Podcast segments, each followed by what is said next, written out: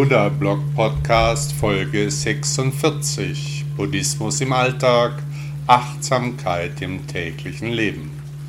Bitte laden Sie sich auch meine App Buddha Blog aus den Stores von Apple und Android. Dieser Podcast wird zum Großteil von seinen Hörern und Hörerinnen finanziert. Ich würde mich freuen, auch Sie als Supporterin oder Supporter zu begrüßen. Vielen Dank an alle, die Buddha Blog auf ihre Art unterstützen. Im Moment leben. Der Ausdruck im Moment leben ist jetzt Mode. Ständig lese ich diese Phrase. Alle Bücher über Selbsthilfe und Lebensweisheiten widmen dem Leben im Hier und Jetzt ganze Kapitel.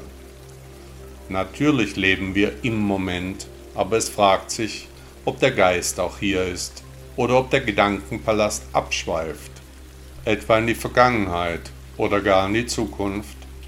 In unserem täglichen Leben gibt es kein bewusstes Jetzt, da wir ohne nachzudenken durch den Tag gehen.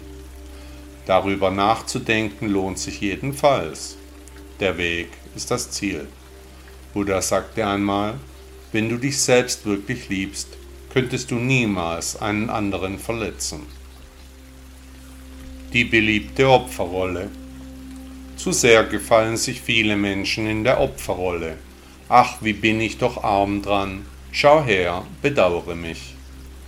Wer sich in diese Rolle begibt, der verstrickt sich immer weiter in den Gedanken, dass er oder sie ein Opfer der Umstände wäre, dass alles nicht seine oder ihre Schuld wäre.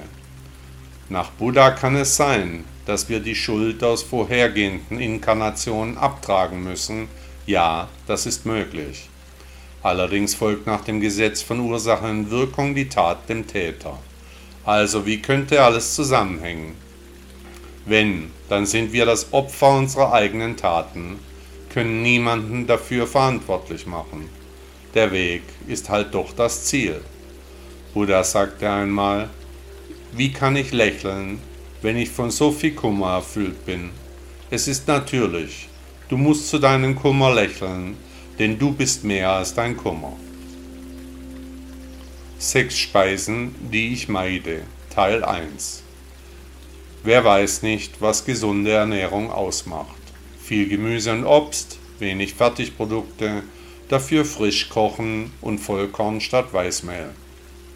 Ich für meinen Teil versuche gezielt durch meine Ernährung Entzündungen vorzubeugen, die Lebensmittel zu meiden die Entzündungen sogar verursachen können.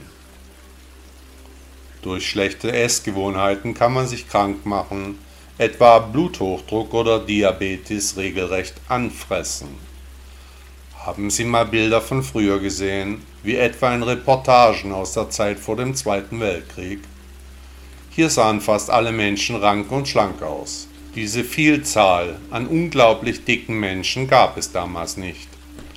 Woran könnte das liegen? Was hat sich verändert? Sicherlich ist immer mehr Nahrung immer einfacher zu erhalten. An jeder Ecke gibt es heute Fastfood, einen Bäcker oder Kiosk. Aber auch die Qualität des Essens ist völlig anders geworden. Unser Essen hat sich komplett verändert. Um die Menschenmassen schnell und billig zu versorgen, wurden immer mehr raffinierte Lebensmittel verarbeitet die erstens länger haltbar und zweitens billiger in der Herstellung sind. Wer sich genauer damit beschäftigen mag, wird feststellen, dass die Einführung von raffiniertem Mehl und raffiniertem Zucker, Klammer Industriezucker, der Wendepunkt in der Ernährung war. Diese Produkte kamen 1950 bis 60 in großen Mengen in die Fertigprodukte. Genau zu dieser Zeit konnte man zusehen, wie zuerst die Amerikaner, später andere Nationen explosionsartig in die Breite gingen. Dazu kommt, dass übermäßiger Zuckerkonsum Entzündungen wenigstens begünstigt. Weiterhin wurde Alkohol gesellschaftlich immer akzeptierter und bald auch überall erhältlich. Man muss aber wissen, wie Alkohol im Körper verarbeitet wird. Alkohol wird nämlich in einen zuckerähnlichen Stoff umgewandelt, ist also auch schädlich wie Zucker, abgesehen davon, dass Alkohol dem Körper an sich schadet. Die erste Speise oder der erste Stoff, den ich also meide, ist der Alkohol. Was aber besonders schlecht an Alkohol ist, ist der Fakt, dass er Entzündungen im Körper begünstigt. Die Leber bildet ein spezielles Protein bei übermäßigem Genuss. Es fragt sich, ob es überhaupt ein Genuss ist, mit Kopf- und Gliederschmerzen aufzuwachen. Der zweite Stoff, den ich meide, ist der Zucker. Der Haushaltszucker ist die wirklich billigste Energiequelle, die es gibt, weshalb auch alle Fertignahrung damit angereichert wird. Und außerdem schmeckt der Zucker gut. Ich für meinen Teil habe beobachtet, dass es einen Zusammenhang zwischen Candida albicans und Zucker gibt. Der Sohrpilz befällt uns Menschen in derselben Weise wie Rost unsere Autos. Ich glaube, dass Candida von Zucker lebt und dass Candida eine Vorstufe von Krebs sein kann. Außerdem sind Menschen, die viel Zucker konsumieren, auch häufiger von Entzündungen betroffen. Nur zur Erinnerung, in einem halben Liter Cola ist ca. 50 Gramm Zucker. Selbst in Salami und Senf findet sich zum Teil reichlich Zucker. Zucker, mehr Zucker und noch mehr Zucker. Egal was man im Supermarkt in die Hände nimmt, Zucker ist fast immer drin. Das dritte Produkt, das ich in meiner Ernährung meide, sind Weißmehlprodukte. Auf die Liste der Produkte, die ich meide, stehen Weißmehlprodukte aller Art. Selbst Pasta ersetze ich mit Vollkornprodukten, die aus langkettigen Kohlehydraten bestehen, also vom Körper über einen längeren Zeitraum verstoffwechselt werden. Sie erraten es. Weißmehlprodukte wandelt der Körper in einen zuckerähnlichen Stoff um, schadet uns daher erheblich. Die vierte Gruppe Speisen, die ich meide, sind Milchprodukte. In vielen Milchprodukten ist Zucker zugesetzt im Joghurt, in der Eiscreme, in der Trinkmilch, auch in vielen Streichkäsen Zucker über Zucker in den Milchprodukten. Zusätzlich enthalten Milchprodukte die überaus schädlichen Omega-6-Fettsäuren, die hier aus überaus fettiger tierischer Milch gewonnen werden. Obendrein enthalten Milchprodukte auch noch Milchzucker, Galaktose, also noch mehr Zucker. Milch ist für Kinder toll, Erwachsene sollten den Konsum im Rahmen halten, denn zu viel Milchprodukte wirken auf den Körper entzündlich. Wer gerne Milchprodukte konsumiert, sollte entweder fettreduzierte Produkte bevorzugen oder besonders fettige Erzeugnisse dann ohne Kohlenhydrate konsumieren. Die Trinnkost. Die fünfte Speise, die ich meide, ist verarbeitetes Fleisch. Die besonders schädlichen Omega-6-Fettsäuren, die auch in Milchprodukten vorkommen, die finden sich auch in Wurst, Salami oder Speck. Genau wie Milchprodukte ist verarbeitetes Fleisch auch entzündungsfördernd. Menschen mit hohem Fleischkonsum leiden besonders häufig unter Rheuma und Gicht. Das zum Haltbarmachen verwendete Nitritbökelsalz lagert sich in den Blutbahnen ab, fördert Entzündungen und ist besonders schwer verdaulich. Die sechste Speise, die ich gerne meide, sind schlechte Fette. Industriell gehärtete Fette sind voller schlechtem Cholesterin, für den Körper schwer zu verarbeiten, aber einfach in Fertigprodukte, Süßspeisen und Süßigkeiten unterzubringen, da so die Produktionskosten sinken, die Haltbarkeit aber steigt. Auch in Frittiertem finden sich derartige Fette, etwa in Pommes, außerdem in Schnitzeln, Currywürsten und Fleischbällchen aller Art. Diese Fette fördern im Körper Entzündungen, lagern sich in den Blutbahnen ab, lassen sich unglaublich schwer aufspalten. Ablagerungen davon setzen sich wie ein Bleigürtel auf den Hüften ab. Allen sechs Speisen, die ich meide, ist gemeinsam, dass sie auf den ersten Blick lecker sind, aber sehr im Magen liegen, dick machen, entzündlich wirken und Krebs begünstigen können. Durch entzündungsfördernde Bakterien wird außerdem der Darm geschädigt, der ganze Körper kommt aus der Balance. Dicke Menschen und Personen mit Adipositas haben häufig eine erklärte Vorliebe für genau diese sechs Lebensmittel Ein Zusammenhang liegt auf der Hand. Du bist, was du isst. Logischerweise führen die Dinge, die wir in uns einführen, in uns zu chemischen Reaktionen. Der Weg ist dabei das Ziel. Der französische Moralist Joseph Chaubert sagte einmal, Glücklich ist man, wenn man aus dem Zustand der Gesundheit in den der Weisheit übergeht. Anführer Anführer kommunizieren besser als andere Menschen, das macht sie besonders, das qualifiziert sie zur Führung.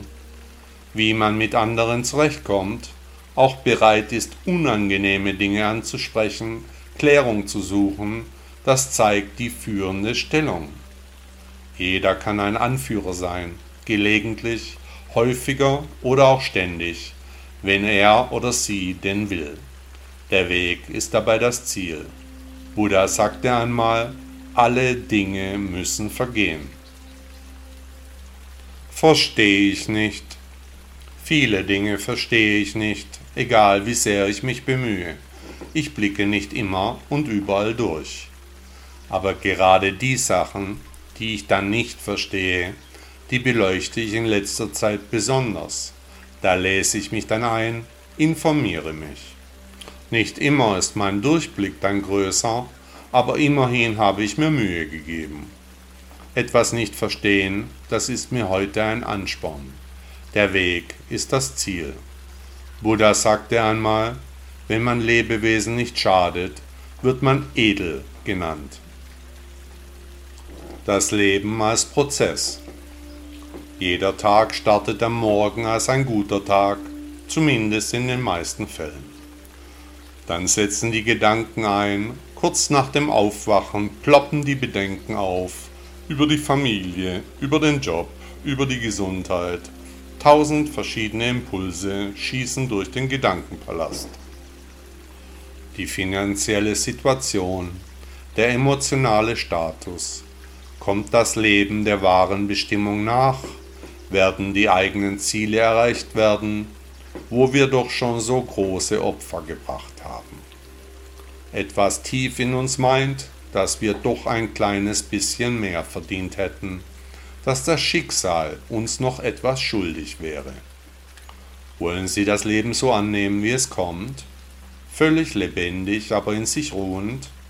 So ist das Leben. Wir müssen uns damit arrangieren, unsere Buddha-Natur akzeptieren. Frustration und Glück wechseln sich ab. Mal gewinnen wir, mal nicht. Es gibt keine Flucht vor dem Leben. Es läuft nicht immer so, wie wir es wollen. Und es ist nicht unsere Schuld, wie es läuft. Wir sind nicht dumm oder unfähig. Wir haben nichts falsch gemacht. Es kann richtig gegen uns gehen. Die Karten kommen nicht ständig, wie wir es wollen. Jeden Tag passieren manchen Menschen die furchtbarsten Dinge. Für andere scheint dagegen die Sonne. Sie sagen, dass sie ein guter Mensch sind, Sie denken, dass ihnen nichts Schlechtes passieren wird. Immer wieder denken wir, dass es irgendwie nicht genug sei. Dabei müssten wir doch froh sein mit dem, was wir haben, denn immerhin sind wir heute Morgen aufgewacht. Etwa eine Million Menschen sind heute nicht mehr aufgewacht, werden den heutigen Tag nicht mehr erleben. Wie viele Menschen haben einen geliebten Menschen verloren? Diese Woche sind fast 10 Millionen Menschen gestorben. Sie alle hinterlassen Freunde und Familien. So gesehen ist der heutige Tag nicht schlecht, oder? Wie gehen wir durch den Prozess des Lebens? Wir müssen uns ständig vor Augen führen, dass wir unser Leben nicht in den Händen halten. Es kommt so, wie es kommen muss. Wir können innerhalb unseres Karmas wählen, die Dinge in eine gewisse Richtung bringen, aber wir sind abhängig von den Ereignissen, die für uns bestimmt sind. Egal, was um uns herum passiert, der Gedankenpalast schlägt seine Kapriolen. Wir denken über all die Dinge nach, die passieren könnten. Es ist unsere Wahl, ob wir bewusst und achtsam durch das Leben gehen, die Existenz als einen Prozess anerkennen oder ob wir uns in Ausreden und Ausflüchte verirren. Auch hier gilt, der Weg ist das Ziel. Buddha sagte einmal, um glücklich zu sein, musst du wie ein riesiger Baum inmitten aller Dinge ruhen. Unangenehme Gespräche. Unangenehme Gespräche sind eine Bürde, vor ihnen wird die Stimmung ruhiger, die Angelegenheit schlägt meist bereits im Vorfeld aufs Gemüt. Wer sich unangenehmen Gesprächen entziehen will, der wird scheitern. Nur wer sich auch solchen Situationen stellt, der wird auf Dauer erfolgreich sein. Unangenehme Gespräche können manchmal sehr angenehme Folgen haben. Nicht alles, was unangenehm erscheint, wirkt auch unangenehm. Der Weg ist dabei das Ziel. Buddha sagte einmal, welche Worte wir auch immer aussprechen, sie sollten mit Bedacht gewählt werden.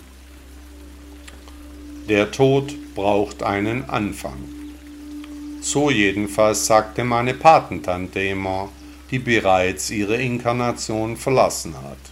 Klar, irgendwann gibt der Körper klein bei, die vielen Baustellen in unserem Innern fordern ihren Tribut. Aber der Tod, der folgt einem Anfang.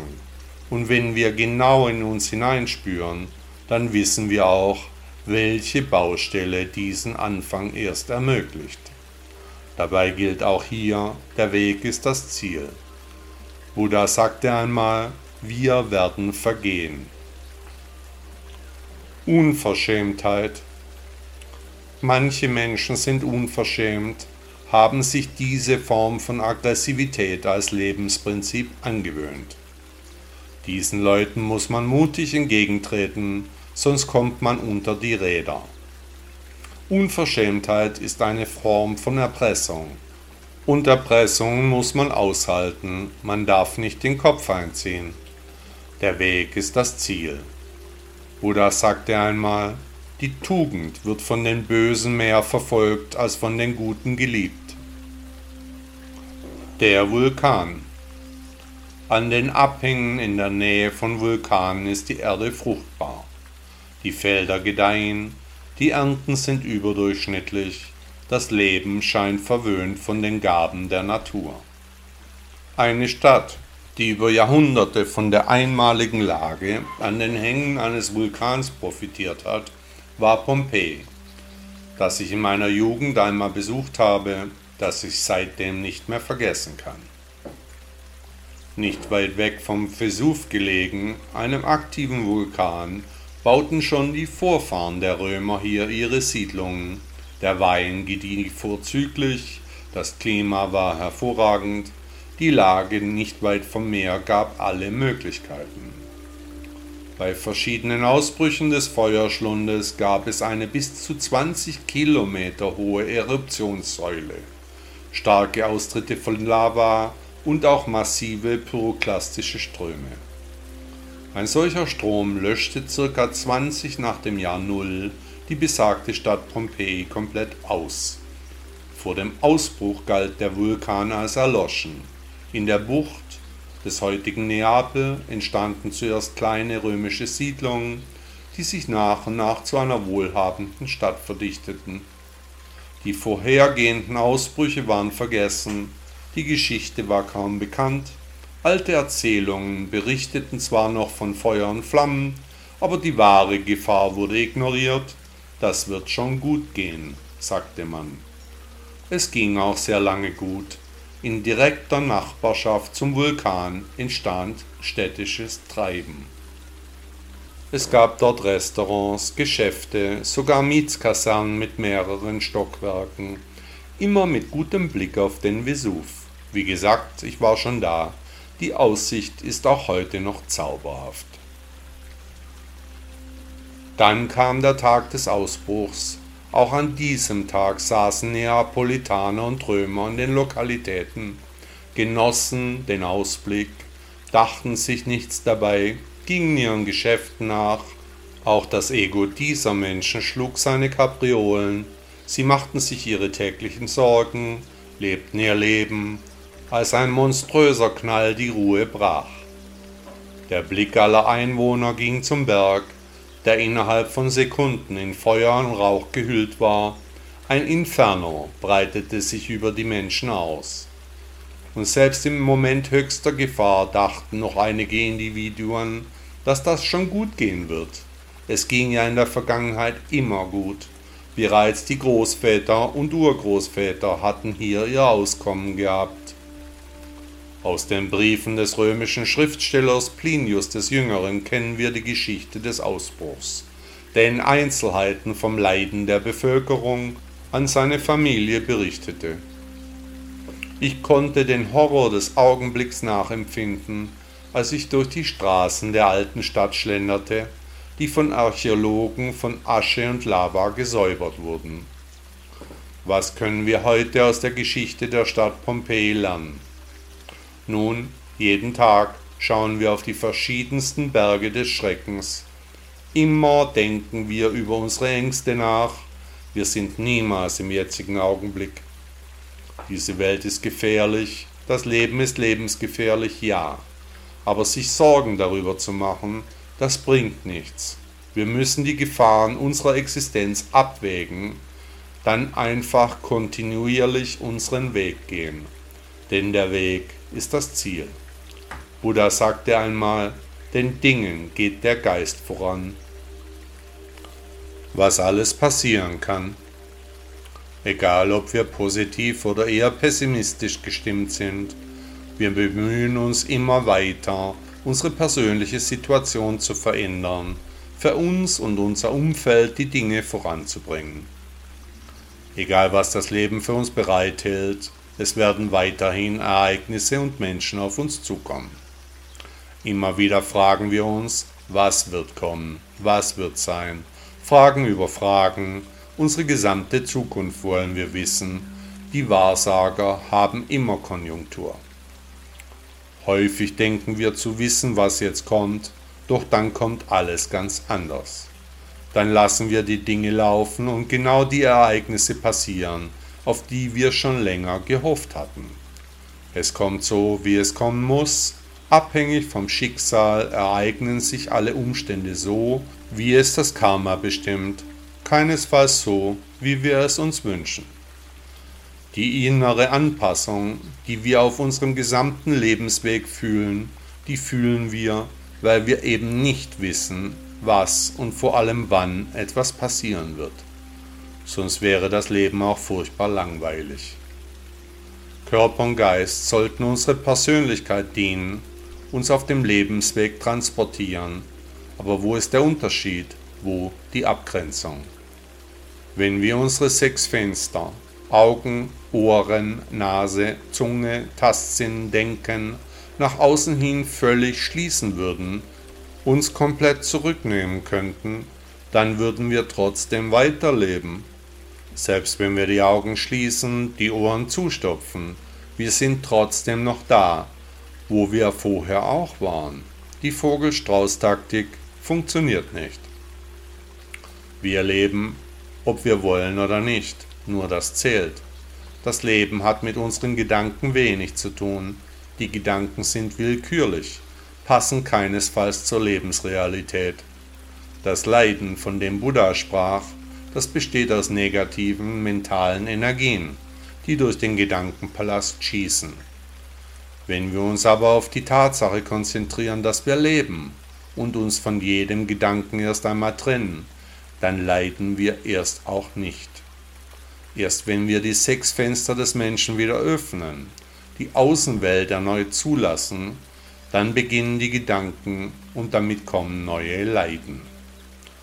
Können Sie etwas Raum zwischen Ihrer Persönlichkeit und Ihren Gedanken zulassen? Dann werden Sie auch das Leiden auf der anderen Seite des kleinen Raums zurücklassen, der Sie von den Gedanken trennt.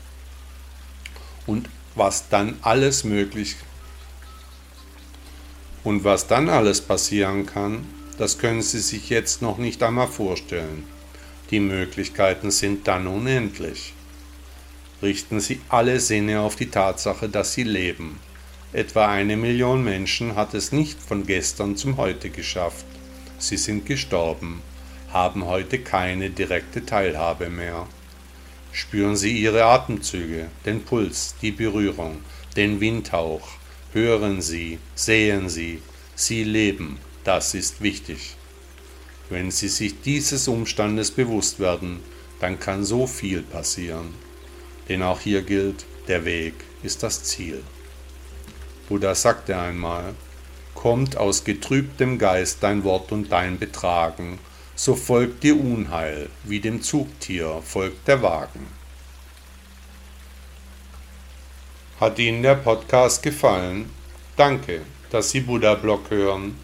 Ist Ihnen aufgefallen, dass hier keine Werbung läuft, dass Sie nicht mit Konsumbotschaften überhäuft werden? Möchten Sie dem Autor dieses Blogs für seine Arbeit mit einer Spende danken? Unterstützen Sie mich, beteiligen Sie sich an den umfangreichen Kosten dieser Publikation. Ihre Unterstützung kann helfen, die wichtige Arbeit, die wir für den Buddhismus leisten, auch weiterzuführen. Bitte laden Sie sich auch meine App Buddha Blog aus den Stores von Apple und Android. Tausend Dank.